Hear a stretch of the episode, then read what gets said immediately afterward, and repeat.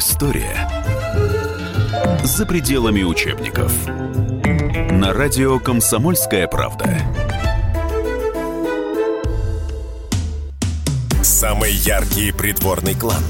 Братья Орловы. Часть первая.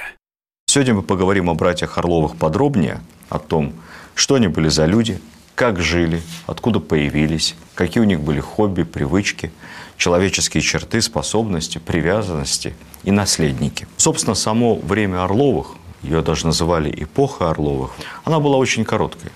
С 1762 года по 1775. Это время, пока Григорий Орлов был первым главным фаворитом императрицы, ну и несколько лет после этого они еще продолжали играть важную роль в общественно-политической жизни империи. Это примерно получается 12 лет всего-навсего. Итак, Орловых братьев было пять.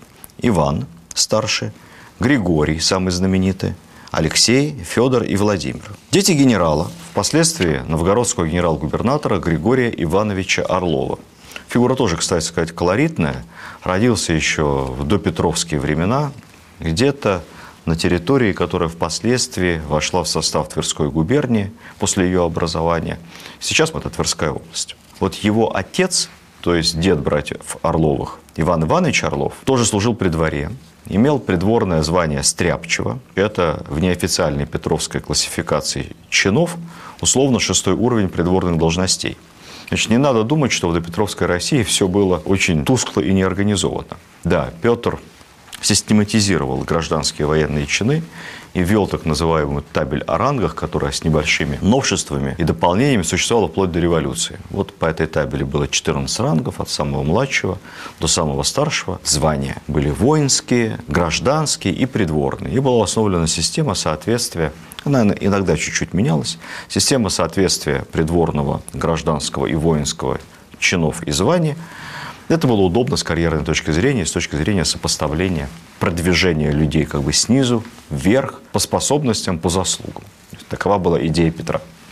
Но до Петра нечто подобное тоже этому было. Было 9 уровней придворных должностей.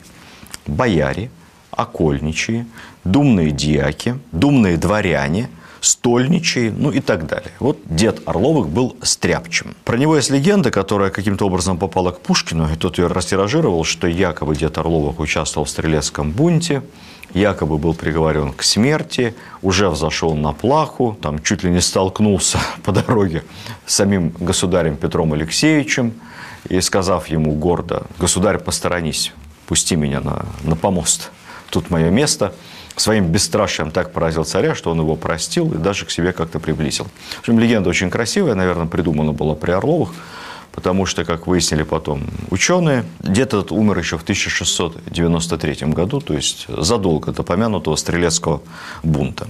Отец Орловых типичный служил и дворянин, офицер, участвовал в Азовских походах, в Северной войне, отличился в боях, дослужился до полковника – и уже после Анны Иоанновны вышел в отставку. Тогда было принято, что при хороших служебных успехах и отсутствии нарекания человека в отставку отправляли с автоматическим повышением в чине. Вот он служил полковником, а в отставку ушел в звание генерал-майора. Потом он перешел на гражданскую службу, как я сказал, уже стал губернатором и получил чин, соответствующий чину генерал-майора. Это действительно статский советник. Тут я обращаю внимание поклонников Ираста Петровича Фандорина. Помните, там есть такая интересная повесть «Статский советник». Вот Ираст Петрович тоже был статским советником уже в конце XIX века. Но к тому моменту система немного поменялась. И тогда статский советник был не генерал. Тогда статский советник был в сравнении с воинской службой, был примерно армейский полковник или чуть старше армейского полковника. В XVIII же веке статский советник – это генеральское соответствие. Вершина карьеры у него к моменту восхождения на престол Елизаветы, дочери Петра, это новгородский губернатор. Мать Орловых – Лукерия Зиновьева. Зиновьевы – старинный русский дворянский род. Помните Каменева и Зиновьева? Почти выдали план большевистского восстания накануне октября 17 года – так вот, Каменев и Зиновьев, они, конечно, не Каменев и Зиновьев. Кому интересно, Каменев на самом деле Розенфельд, Зиновьев, Герш, Аронович, Апфельбаум. Ну, ничего плохого, с Украины, из местечка. И тяжело было с еврейскими фамилиями тогда продвинуться, поэтому они взяли твердые, хорошие псевдонимы, а товарищ Апфельбаум, он вообще взял старинную дворянскую фамилию Зиновьевы, не менее прославленную, чем фамилия ну, тех же Орловых. Братья Орловы были очень поздними детьми. Дело в том, что разница в возрасте между родителями была 25 лет. Это поздние дети для отца. Кстати, у Потемкина, помните, я рассказывал, у Потемкина больше 30 лет была разница между родителями. Брак, несмотря на такую разницу, вопреки всем предубеждениям, был очень счастливым. Братьев родилось много. По некоторым источникам Орловых было аж 9. Одни мальчики рождались. Детская смертность тогда была высокой, и к сожалению, она не щадила ни царских детей, ни дворянских, ни крестьянских. До взрослого возраста дожило пятеро братьев Орловых, что по тем временам выдающийся результат. 5 из 9. Генетика была у них очень хорошая. По уровню достатка Орловы – это типичный средний дворянский класс. Так же, как, кстати, и Потемкина. Семья была крепкая, дружная и, в хорошем смысле слова, патриархальная. Эталон для поклонников домостроя. Домострой, кстати сказать, это не что-то плохое. Домострой – это одна из первых нравоучительных и полезных для ведения домашнего хозяйства книг на Руси для домашнего чтения – содержащая массу всякой полезной информации. От того, как правильно обращаться с женой и с невестой, и заканчивая тем, как э, правильно заниматься домашним хозяйством, уборкой, соленьями и всякого рода домашним бытом. Вот такая твердая домостроевская семья. Отец был строг, но справедлив, склок и ссор не допускал, братьев с измольства приучал к взаимовыручке. Результат – братья всю свою жизнь любили себя сравнивать, они как пять пальцев сжатых в кулак – это еще не раз и потом по жизни пригодится. До самой смерти они сохраняли близкие родственные отношения, всегда имели общий кошелек, не делили имение отцовское. Это большая редкость. У них все было общее. Все настоящие русские богатыри. Высокие, статные, красивые, славились физической силой. С детства отец сделал упор на две дисциплины воспитания. Первое – физкультура. Много занимались спортом, игры на открытом воздухе. И второе – воинская подготовка. Что касается образования, ну, с образованием была проблема, это было типичное дворянское домашнее образование. Потемкин-то исключение, мы об этом говорили. Университеты всякие, это не для дворян. Поэтому братья Орловы науками особо не занимались, но люди были в целом грамотные. Путевку в жизнь все, кроме самого младшего брата, получили одинаковую через службу в гвардии. Трое из них в отрочестве прошли через первое военное училище в Российской империи – это сухопутный шляхетский кадетский корпус, созданный еще при Анне Иоанновне. Шляхетский – это дворянский. Само название дворянства было шляхетское, мода на польские слова. То есть сухопутный дворянский кадетский корпус. Что это такое? Туда принимали мальчиков по нынешним временам школьного возраста, начиная с 13 лет. Ну, дети тогда раньше взрослели. 13 лет – это взрослый уже подросток не тинейджер никакой. И заканчивали они обычно где-то лет 18-19, ну, в зависимости от того, в каком возрасте поступали. И сразу получали офицерский чин в армию, либо в гвардию. Кстати в шляхетском корпусе также давали и гражданские дисциплины. Там, математика, геометрия, закон Божий, базовые основы права и юриспруденции, история. Поэтому после шляхетского корпуса можно было получить гражданский чин и пойти на службу в коллегию, как бы сейчас сказали, в министерстве ведомства, на гражданскую службу. В нашем понимании шляхетский корпус – это старшая школа, Суворовское училище. В понимании того времени, конечно, это военное училище и первые курсы института университета. По окончании шляхетского корпуса, отслужив какое-то время в войсках, 24-летний Гриша Орлов и совсем еще молодой 18-летний Федор участвует в Семилетней войне с Пруссией. При этом Григорий отличился во время битвы при Цорндорфе. Он входил в состав известного обсервационного корпуса, спецвоинская часть, вооруженная шваловскими единорогами. Отдельная история про нем, что будет как-нибудь рассказать. Есть много иронических замечаний по поводу реальной боевой готовности этого шваловского спецкорпуса. Ну, так либо иначе, Григорий воевал храбро. В сражении был трижды ранен, поле боя не покинул, завоевал репутацию храброго офицера. И вот после лечения его переводят в Петербург, где рослый, статный, герой войны, склонный к утежам, рискованным похождениям, быстро приобретает репутацию драчуна, забияки, бабника и кутилы. То есть идеальная репутация для молодого гвардейского офицера в Петербурге. Он становится главным участником всех регулярных гвардейских попоек, многочисленных романтических приключений – кутежей, игр в бильярд. Бильярд очень популярная игра тогда среди молодого дворянства, карты и так далее. По поводу попоек сразу хочу сказать. Вообще, вопреки мифологии, в те времена на Руси пили мало. Пьянство – это проблема, возникшая у нас в таком масштабе уже в 20 веке и даже более всего после Великой Отечественной войны. Но гвардии это не касалось. В гвардии были свои нравы. Ну, поскольку среди гвардейцев преобладали совсем молодые люди, 20 плюс, плюс среди них было много тех, кто реально повоевал на полях Семилетней войны, то есть представьте себе молодые ветераны, пили, гуляли много, практически на показ. Была такая поговорка в те времена, гвардейцы Ее Величества не боятся вин количества. Это было непременной частью их времяпровождения. Даже популярна была такая история, называлась «Гвардейский тычок». Посмотрите, кому любопытно, штовчик 100 грамм водки. Водка была слабее, чем сейчас, но все же 100 грамм. Должна была охладиться до ледяного состояния абсолютно, и потом без закуски быть выпита залпом. Почему-то считалось, что если вот такая ледяная, промороженная водка сразу куда-то упадет туда вниз, то ты получал такой тычок резкий, бодрящий. Гвардейцы бахвалились, кто больше раз тыкнется, там, кто раз, кто два, кто пять, и на ногах еще после этого устоит. Ну, Орлов был вот среди них –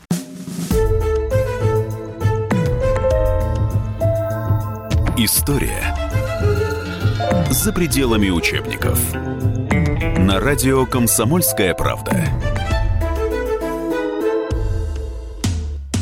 Самый яркий придворный клан. Братья Орловы. Часть вторая. Гвардейская жизнь была дорога, денег братьям постоянно не хватало, поскольку они их просаживали в кабаках и бильярдных. И, кстати, за деньги на призы постоянно участвовали в кулачных боях. Ребята были крепкие. Вот именно тогда Гриша Орловым, известным Дон Жуаном и красавцем, заинтересовалась великая княгиня Екатерина Алексеевна. Говорят, что в качестве сводницы поработала ее ближайшая подруга Просковья Брюс, родная сестра легендарного фельдмаршала, будущего Петра Румянцева. К этому моменту отношения между Екатериной и ее законным супругом Петром III были ниже нуля, и девушка была одинока. Ну, а тут такой интересный кадр. И плюс ко всему, очень популярный в гвардии. Поэтому личное совпадало с общественным. Через него и через его братьев она завела большое влияние в гвардейских полках. От Григория не отставал средний брат Алексей. Такой же баламут, дуэлянт, бабник и безобразник. Кстати, физически Алексей Орлов был еще крепче, чем Григорий. Он манерами не отличался, жутко ругался, сморкался в два пальца, чавкал за столом, а его бескультурье ходили легенды. И мне, честно говоря, кажется, что на показ был таким э, разболтанным молодым человеком. Дамы закрывали лицо и краснели в носовой платок, а Алексей гулко хохотал и продолжал также дерзить в обществе. В возрасте 20 лет у Алексея Орлова случилась известная пьяная драка. Тут дальше есть две версии этой истории. Одна из них, по версии Пушкина, цитирую, причиной которой было вино, бильярд и девки. Ну, что еще могло быть причиной? Где-то в трактире он сцепился с другим гвардейцем по фамилии Шванвич.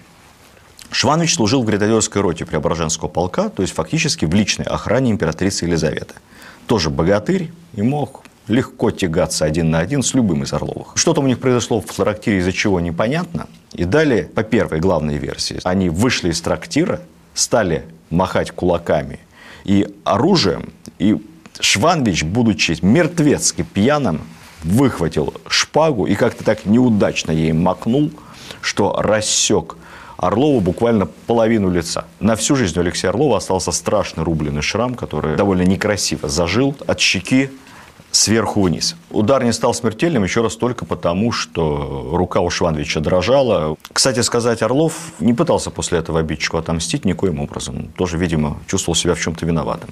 Есть другая версия этой истории, более жесткая, что они тогда повздорили в трактире, договорились о дуэли, вышли биться на шпагах. Тут Орлова кто-то окликнул, Орлов обернулся на окрик, и в этот самый момент Шванвич и ударил его шпагой по щеке. Это было грубым нарушением дуэльного кодекса. Нельзя ни в коем случае атаковать соперника, если он отвлекся. Теперь вспомним пушкинскую капитанскую дочку. Дуэль Петруши Гринева со Швабриным, похожая фамилия. Там Петруша Гринева отвлекает, по-моему, Маша криком. Петруша отворачивается, и Швабрин, мерзавец, бьет его шпагой и ранит. Пушкин знал эту историю, он ее видоизменил и э, превратил Шванчича в Швабрина. Но самое интересное следующее.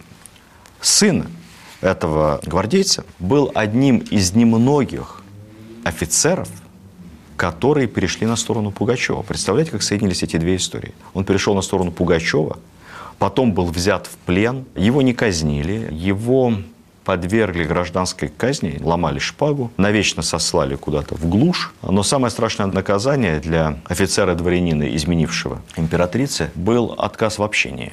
С этого момента с ним запрещено было кому-либо разговаривать из благородного сословия. И он прожил этот Шванчич долгую-долгую жизнь. По-моему, скончался где-то во времена Александра I, имея возможность общаться только со слугами и крестьянами. И один человек, равный ему, ни разу не разговаривал. Так вот, именно Алексей, по мнению многих историков, и стал мозгом заговора против Петра III. Как писал один из участников переворота Федор Хитрово, Гриша был глуп, а более всего делает Алексей. Он великий плут, и всему тому делу причиной. Старший из братьев Иван тоже окончил кадетский корпус, тоже служил в Преображенском полку. Ну, как служил? Числился. Сразу после смерти отца он, как старший, взял на себя все заботы по управлению неразделенным имением Орловых. К тому времени, там, когда растал и младший брат Владимир, он тоже воспитывался в доме старшего Ивана. Интересно, что несмотря на буйный нрав, в присутствии старшего брата до конца жизни все братья были кратки, как овечки. Они не смели первыми садиться за стол, пока не сядет старший в письмах целовали ему руки и обращались с нему как к отцу. Он был им в отца место. Наконец, третий брат Федор, как и все Орловы, тоже статный красавец, тоже гвардеец, отличался такой немного женственной красотой, утонченными чертами лица и модной в те времена аристократической белизной. Поэтому, когда Елизавета устраивала свои знаменитые машкирады с переодеванием, мужчины одевались придворными дамами, а дамы мужчинами, самой красивой девушкой на этих машкирадах по традиции был именно Федор Орлов, которого легко по его утонченным чертам лица и белизне можно было принять за девушку. Братья звали его Душкой. Мы подробно говорили о том, как Екатерина пришла к власти. Я добавлю еще лишь несколько характерных штрихов. Вообще этот переворот можно было бы смело назвать революцией имени братьев Орловых. Потому что все, что с ним связано, конечно, несет печать удали и бесшабашности. Все это делалось как-то с лету, с колес, в каком-то безумном кураже импровизации. Честно говоря, так планировать военный мятеж можно только по молодости в состоянии алкогольного опьянения. Ну, во-первых, про отношения Екатерины с Григорием Орловым знал весь Петербург. И если бы государь Петр III не отличался редкостной беспечностью, то весь этот заговор можно было в зародыше затушить в два счета. Заговорщикам постоянно не хватало денег. Их-то было не так и много. Надо было вывести армию, вывести хотя бы гвардейские полки в поддержку. Мятежница Екатерина, ну и накануне буквально переворота, каким-то образом Екатерина пролоббировала назначение Гриши Орлова, как это тогда называлось, казначеем канцелярии главной артиллерии и фортификации. Переведу на современный язык. Главное ракетно-артиллерийское управление Министерства обороны. Казначей, отвечающий за все финансирование. Поэтому в руках Григория оказалось огромные казенные средства, которые тут же, с позволения императрицы, он использовал для подкупа гвардейцев. Он из этих денег стал выдавать им суды, так называемые, которые, по сути, были авансовыми платежами за поддержку Екатерины. Что касается перевербовки солдат гвардейцев обычных, она проходила без особых изысков. Екатерина взяла деньги у какого-то английского купца. На эти деньги, если верить источникам, было закуплено страшное количество водки – в источниках фигурирует цифра 35 тысяч ведер. С таким количеством водки переворот прошел значительно веселее. Не могу тут не вспомнить, я сам был участником августовских событий 91 года в Белом доме. И хорошо помню, какое количество бесплатной водки в это время находилось среди защитников Белого дома. Ничего плохого, не могу сказать. Это существенно поднимало боевой дух противников ГКЧП. Главным мотором заговора, повторюсь, еще раз был Алексей. После того, как случайно арестовали одного из заговорщиков, именно он настоял на том, что действовать надо немедленно. Он координировал проведение всех силовых действий. Он публично провозгласил Екатерину императрицей. Он контролировал перевозку свернутого Петра III в Ропшу где его поместили под домашний арест. Ну и в дальнейшем именно ему, как мы знаем, приписывается и убийство Петра. Дело это, конечно, очень темное, но во всяком случае Алексей взял на себя ответственность в этом обвинении, написав известное покаянное письмо Екатерине, которое, впрочем, до нас дошло в копии и подлинность которого некоторыми историками отрицается. Про Григория подробно рассказывал, когда мы говорили о фаворитах Екатерины, поэтому я лишь напомню, что в течение 10 лет после переворота он фактически являлся принцем-консортом его свадьба с Екатериной вот-вот могла состояться в любой момент. Даже оказавшись на самой вершине государственной власти, Григорий, в общем-то, не вел себя как государственный муж, не стал крупным государственным деятелем. Правда, когда ситуация требовала не великих аналитических и административных способностей, а просто храбрости или умения принимать быстрое решение на месте, вот тут Орлов был на высоте. Например, во время эпидемии чумы в Москве, последней эпидемии чумы в Европе, которая была в 1771 году, с этой задачей Орлов справился блестяще. Чуму тогда, повторюсь, занесли из Турции. За считанные месяцы в Москве умерло огромное количество, там, почти четверть населения по разным оценкам. Власти города были в панике, масштаб бедствия скрывался, никто не понимал, что вообще происходит и как с этим бороться. Народ суеверный. Почему-то стало считаться, что лобзание чудотворной иконы одной, установленной в центре города, очень помогает для борьбы с неведомой заразой. Вокруг этой иконы собирались толпы, ее лобзали, то есть это было идеальное место для распространения смертельной инфекции. Как неудивительно, московский архиепископ Амвросий оказался образованным человеком и попытался пресечь это безобразие, забрал эту икону, спрятал ее в монастыре, в итоге озверевшая толпа с криками «матушку уносят, матушку грабят» ворвалась в этот монастырь, убила архиепископа, монастырь разграбила. Ну, страшен бунт русский, бессмысленный и беспощадный, особенно на фоне чумы. И вот в этой обстановке Орлов с войсками и прибыл в Москву наводить порядок. Доктора помогали Орлову бороться с эпидемией чумы. Главное достоинство администратора какое? Слушать профессионалов. Вот он слушал профессионалов и сам принимал правильные решения, которые, в общем, можно разбить очень по пунктам просто. Первое. Жесткий карантин, дисциплина, никаких беспорядков, введение жестких санитарных норм, сожжение всех ненужных зачумленных вещей, зачистка помещений – обкуривание и обдымление потенциально зараженных помещений и вещей, как правильно советовали, кстати сказать, лекари Орлову. Повсюду бани, постоянно мыться, максимум использования традиционной медицины. Ну и, конец, самое гениальное решение Орлова, которое в конечном счете поставило точку в этой эпидемии. Болеть не хотели в больницу ложиться, как сейчас иногда с прививкой.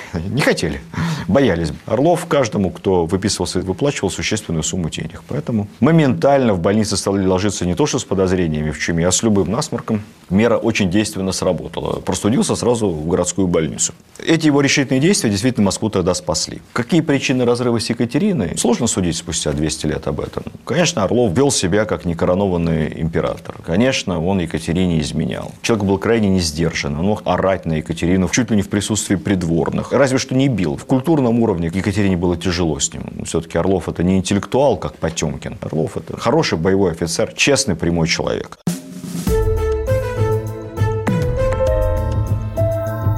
История за пределами учебников. На радио «Комсомольская правда». Самый яркий придворный клан. Братья Орловы. Часть третья.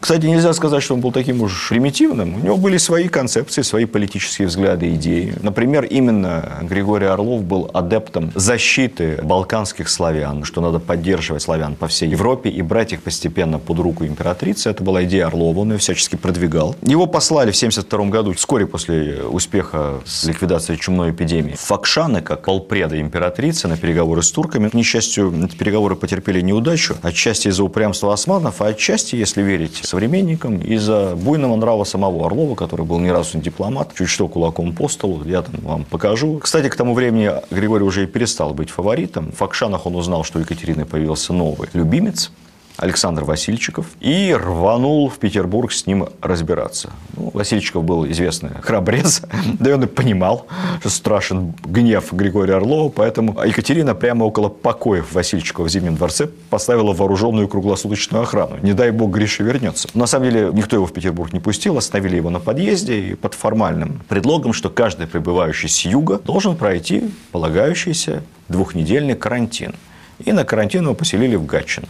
Там же в Гатчине Орлов чуть-чуть успокоился, получил указ императрицы о том, что он отстранен от крупных должностей, погревал. Ну, в качестве сладкой пилюли ему, правда, дали титул светлейшего князя, как Менщикову. Впоследствии Орлов делами практически не занимался. Большую часть времени проводил за границей, женился на своей двоюродной сестре, кстати, тоже по фамилии Зиновьева. Церковь запрещала такие близкородственные браки, и специальным постановлением брак был расторгнут. Однако Екатерина II пошла навстречу Григорию и отменила постановление о расторжении брака. Но вскоре молодая жена умерла, и эта смерть Григория подкосило, у него началось душевное расстройство, он подчас не узнавал своих знакомых, скончался в Москве в своем имении нескучное, совсем не старым человеком, 49 лет.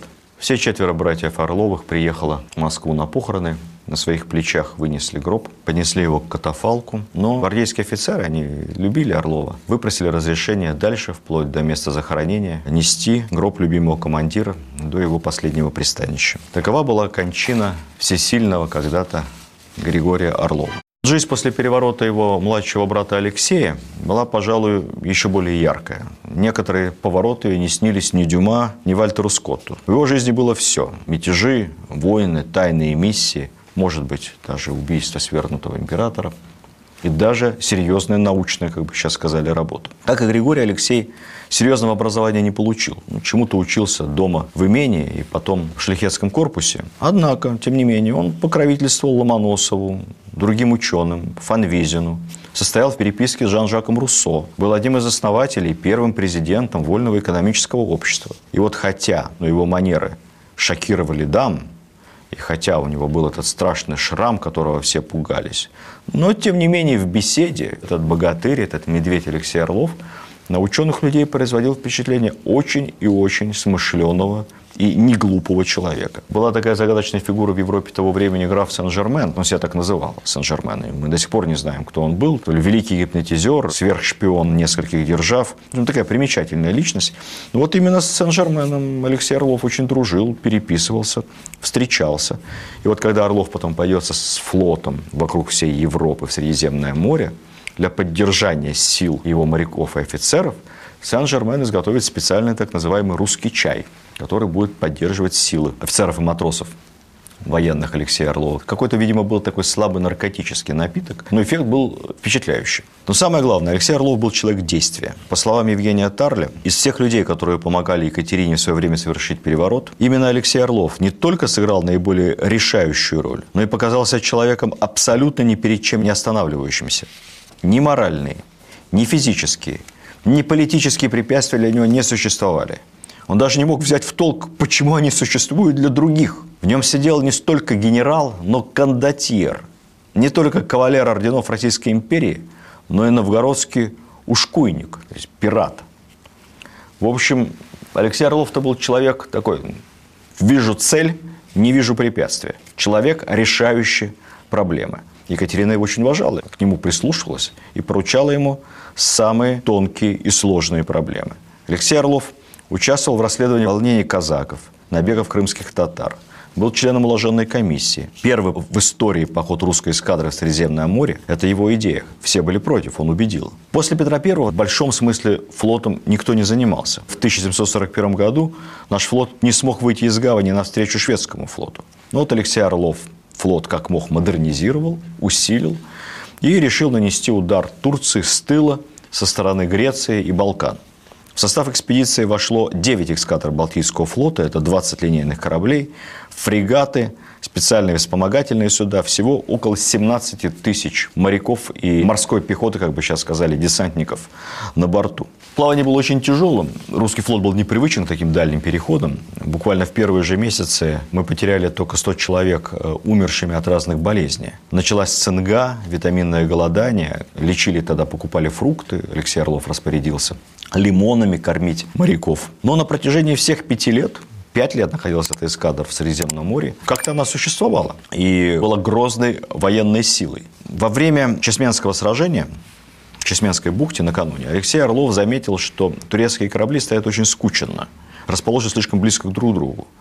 И ему это подсказало идею – не атаковать классически, а послать брандеры, которые просто подожгут этот флот. Ну и когда русские брандеры стали приближаться, то турки в своей заносчивости решили, что русские просто сдаются в плен, и они уже достали цепи, приготовились заковывать неверных кандалы. Ну а дальше началось страшное. Турецкий флот подожгли, обстреливали его с расстояния, флот сгорел дотла, послась меньшая часть турецких матросов.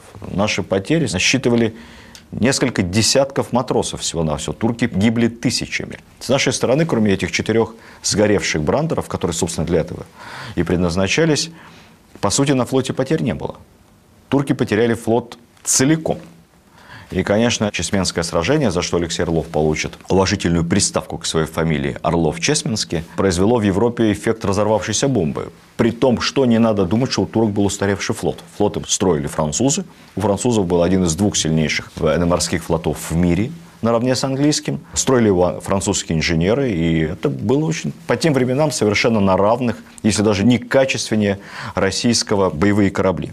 Пока эскадра Алексея Орлова находится в Средиземном море, императрица поручает ему деликатную миссию привести к ней тайную дочь Елизаветы Петровны, ту, которую мы знаем как княжну Тараканову. Эта девушка неизвестного происхождения, говорившая на многих языках, кроме русского, имела много легенд своего происхождения. Она и персидская княжна, и какая-то там польская графиня, и бог знает кто еще. Но судьба ее решилась в тот самый момент, когда где-то она заявила, что она дочь русской императрицы Елизаветы, дочери Петра Первого и Алексея Разумовского. То есть она и есть самая законная претендентка на трон Российской империи. Ну, мы понимаем с вами, что у самой Екатерины прав на российский престол ноль, никаких. Она узурпировала власть после смерти своего мужа. Она была женщина не злая и много чего могла простить кроме попыток претензий на свой трон. В отношении разного рода самозванцев проявляла нулевую толерантность, как сейчас говорят. И вот она поручает Орлову с этим разобраться. Орлову 37 лет, если не замечать шрам.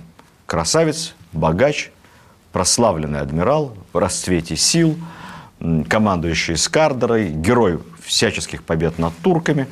Конечно, он полностью очаровал эту девушку. Да, кстати, как выглядела княжна Тараканова? Никогда ее никто не называл княжной Таракановой. Это потом как-то в литературных источниках придумали. Она себя называла Елизаветой, дочерью императрицы Елизаветы. Она была худенькой брюнеткой, смуглой, много курсировала при разного рода знатных дворах, с набором слуг, служанок, симпатичная и умная авантюристка – которыми была насыщена тогда вся эпоха XVIII века. Злые языки говорят, что такой был супер вип-эскорт для того времени. Но так либо иначе, да, действительно, она подтверждает Алексею Орлову, что она Елизавета, даже пишет какой-то маленький манифест с призывом всем добрым русским людям встать на ее сторону. Убедившись в том, что де-факто эта дама является претенденткой на российский престол и так себя позиционирует, и, соответственно, может быть использована врагами России – для борьбы против государыни императрицы, Алексей организует классическое похищение ее и отвозит ее в Петербург. Причем это не был какой-то киднеппинг такой жесткий. В багажник никто не засовывал, как э, поступали потом, в жестокие времена 20 века. Нет, все это было по-рыцарски, очень изящно. Он изобразил к ней искреннюю симпатию, рассказал о том, что все моряки и офицеры в душе глубоко ее являются сторонниками. Были даны обеды, водил ее в театр. Вот так очень романтично. Пригласил ее вместе с английским посланником на борт, который, кстати, тоже был в теме, тоже на стороне Орлова. Пригласил их вдвоем на борт флагманского фрегата, полили пушки, моряки выстроились, отдавали ей честь практически как монаршая соль. Спустили шлюпку с борта – роскошно накрытый стол, ну и совершенно очарованная самозванка. Даже не заметила, что в какую-то секунду раз и нет рядом Алексея Орлова, и нет рядом английского посланника, и все ее слуги как-то от нее немного отодвинуты. К ней подошли офицеры и вежливо сказали, что пройдемте. Заперли в каюте, слух отдельно. Алексей Орлов потом прислал вежливую весточку, что, дорогая, меня тоже тут арестовали, ничем помочь не могу. Вскоре она оказалась в Санкт-Петербурге, Дальше тяжелая история. Ее поместили в известном Алексеевском Равелине Петропавловской крепости, где она заболела. Сырое холодное помещение. Ну, видимо, у нее до этого был э, туберкулез. Екатерина предложила ей отречься от всех претензий, назвать свое подлинное имя. Но вот загадка, почему-то она этого не сделала и довольно быстро зачахла.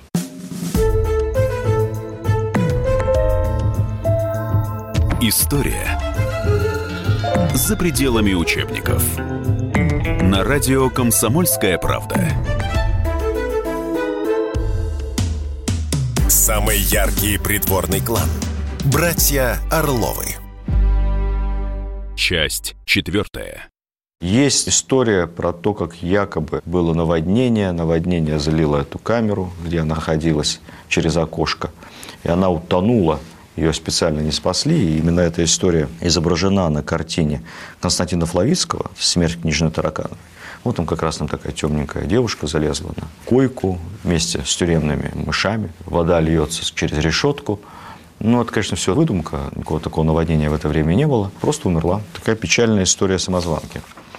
Алексей Орлов триумфально вернулся в Петербург. Екатерина хотела оставить его на службе, она действительно его очень ценила, но к этому моменту уже взошла звезда Потемкина, уже его старший брат Григорий был отставлен от фавора. Ну и Алексей проявил братскую солидарность, тоже подал в отставку и посвятил себя частной жизни. Но тут начинается очень интересный момент. Он посвятил себя коневодству, лошадям. И фактически стал одним из самых прославленных конезаводчиков в истории России. Законов генетики тогда никто не знал. Но Алексей купил конный завод в Воронежской губернии, разработал сам целую систему отбора и испытаний лошадей. Причем он лично фиксировал все процессы, составлял родословные, то есть занимался этим профессионально. И поставил себе задачу вывести такую породу, русскую настоящую лошади, которая бы сочетала выносливость в наших тяжелых климатических и дорожных условиях, при этом скорость и могла долго-долго идти рысью. А это, опять же, при нашем бездорожье очень важно, чтобы не тряслась карета, когда лошадь не переходит на галоп. Это очень ценилось при езде на повозках, поскольку спасало от тряски. Значит, за немыслимую сумму 60 тысяч рублей он приобрел уникального арабского жеребца, который стал родоначальником новой породы – будущих орловских рысаков. Дело в том, что у жеребца была удлинена спина. Как выяснилось после смерти, у него оказался генетический дефект, один лишний позвонок и лишняя пара ребер – и появилась в этом поразительная орловская порода, очень ценная. Она существует и поныне, и зарегистрирована в Министерстве сельского хозяйства как орловская рысистая порода лошадей. Также он вывел еще одну русскую породу, которая тоже называется русская верховая. Кроме лошадей, Орлов выводил голубей, так называемый орловский белый турман. Говорят, очень ценный, я не разбираюсь. Разводил певчих канареек. Но особенно славились орловские бойцовские гуси – Дело, в том, что в те времена это была очень популярная забава – гусиные бои. Традиции эти, к счастью или к сожалению, потеряны в 20 веке. Однако еще у Булгакова упоминается, что гусь – птица бойцовская.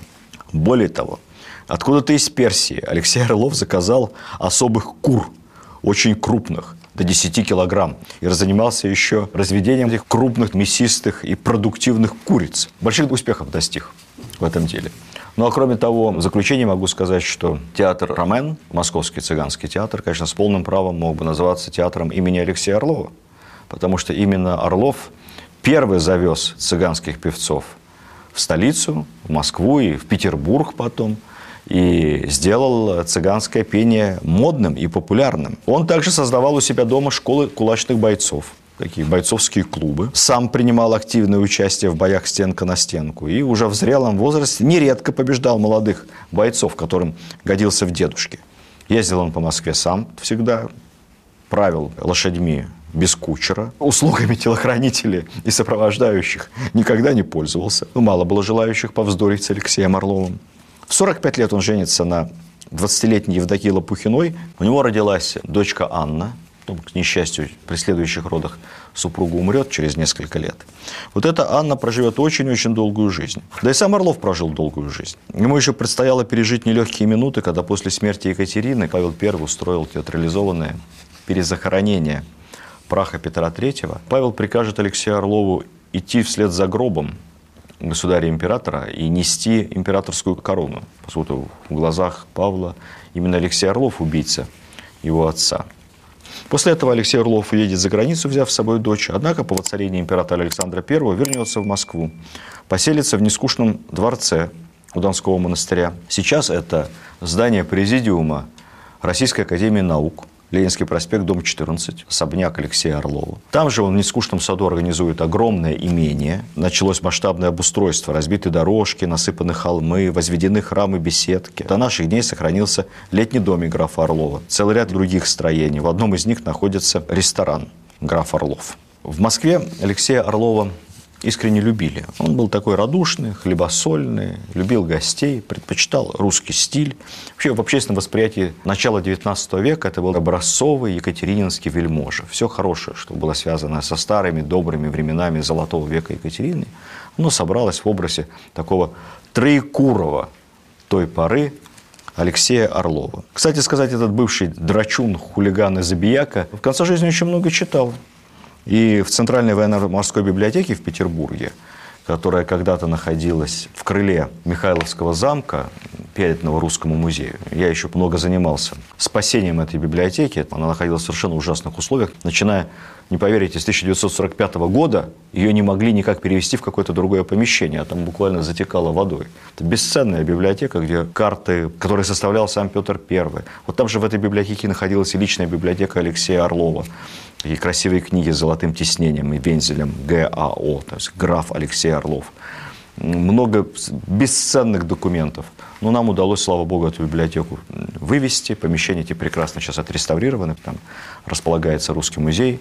То есть библиотека Орлова была большая. Но это еще не все. Во время наполеоновских войн, где-то в районе Аустерлица, Алексей Орлов, будучи сильно не юным джентльменом, собрал ополчение и собрался идти на войну. Не получилось, он все-таки до основных битв с французами не дожил, но был готов повоевать за Россию и несмотря на свои 70. Вообще, по свидетельствам современников, когда Орлов умер, на похороны пришли по порыву сердца тысячи москвичей. Тысячи горожан провожали его в последний путь, потому что в их сознании это было воспоминание о лучших днях, старых добрых временах, золотом веке славы. Несколько слов о других братьях. Орловых Иван, самый старший брат, у него самая спокойная биография. Он стал управляющим всем бизнесом Орловых. Ну, тогда это говорили управляющий всеми имениями и всем имущественным комплексом. Кстати, имения были у них, как вы понимаете, очень обширные. Политика его не интересовала. Он был за старшего, за отца. По воспоминаниям самого Ивана, он страшно мучился своими непутевыми младшими братьями. Гриша ему доставлял постоянно массу хлопот, проматывал деньги в карты, в бильярд. Сам он отличался домовитостью, изредка из своих богатейших имений приезжал в Петербург, чтобы повнушать Леше и Грише и Феде, как себя надо вести, и всегда жаловался на дороговизну страшную дороговизну в Петербурге продуктов и всего. При этом у него самого был, пожалуй, только один грешок, он увлекался картишками. Но и в этом был некий плюс. Именно Иван Орлов, старший, является одним из основателей английского клуба в Москве, где сейчас находится музей современной истории России на Тверской. Приходите, там тоже замечательно были Министерством культуры отреставрированы в последние несколько лет помещения английского клуба. Вы получите большое удовольствие от посещения этого музея и от посещения подвалов и приемных залов, воспетого всеми великими нашими писателями и поэтами. Они все поигрывали в карты. Московского английского клуба, созданного при участии Ивана Орлова. Интересна судьба четвертого младшего брата, Федора. Тоже какое-то время он побывал депутатом уложенной комиссии, как Иван. Пытался заниматься политической деятельностью. Послужил в армии. Кстати, под командованием своего брата Алексея поучаствовал в этом средиземноморском походе. Прошел по-настоящему через множество морских боев успешно. Был награжден Георгием второй степени. Храбрый офицер. Он со своей частью эскадры подавлял турецкие крепости прибрежные. То есть таким был морским пехотинцем по современным меркам. После прихода в фавор уже Потемкина из солидарности со всеми братьями тоже уволился с военной службы, тоже занялся своими частными делами, хотя Орловы были на Потемкина в обиде по понятным причинам, но никаких пакостей ему не делали и исходили из того, что после драки кулаками не машут, никогда публично плохо о Потемкине не отзывались. После отставки Федор жил в Москве, у него было, вот это немаловажно, пятеро внебрачных сыновей и две дочери. И один из этих сыновей будет очень известен в русской истории. Это будет Алексей Федорович Орлов – тот самый, который прославится как разведчик, мастер всяких шпионских интриг во время войны 812 года, как организатор шпионской и контршпионской сети в России после войны 812 года, и как будущий руководитель третьего отделения, того самого третьего отделения, которое занималось всем политическим сыском, корпусом жандармов и так далее – когда Федор Орлов умирал, он на смертном одре напутствовал своих многочисленных детей. «Живите дружно, как дружно жили мы с братьями. Поэтому и сам Потемкин нас тогда не сломил». Интересная судьба младшего брата Владимира. Он единственный не пошел по военной линии, пошел по линии ученый. Учился в Лейпцигском университете, много путешествовал, покровительствовал наукам и даже был назначен Екатериной директором Академии наук. То есть был президент Академии наук, а вот как бы вторым человеком в Академии наук был директор.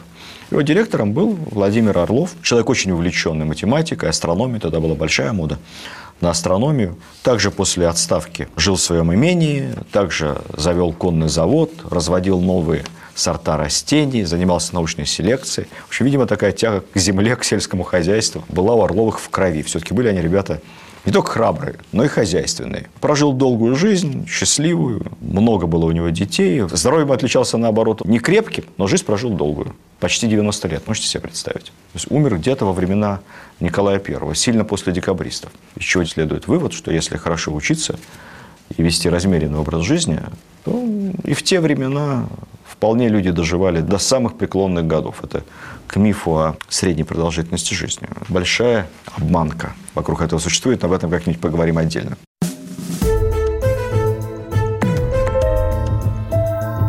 История за пределами учебников.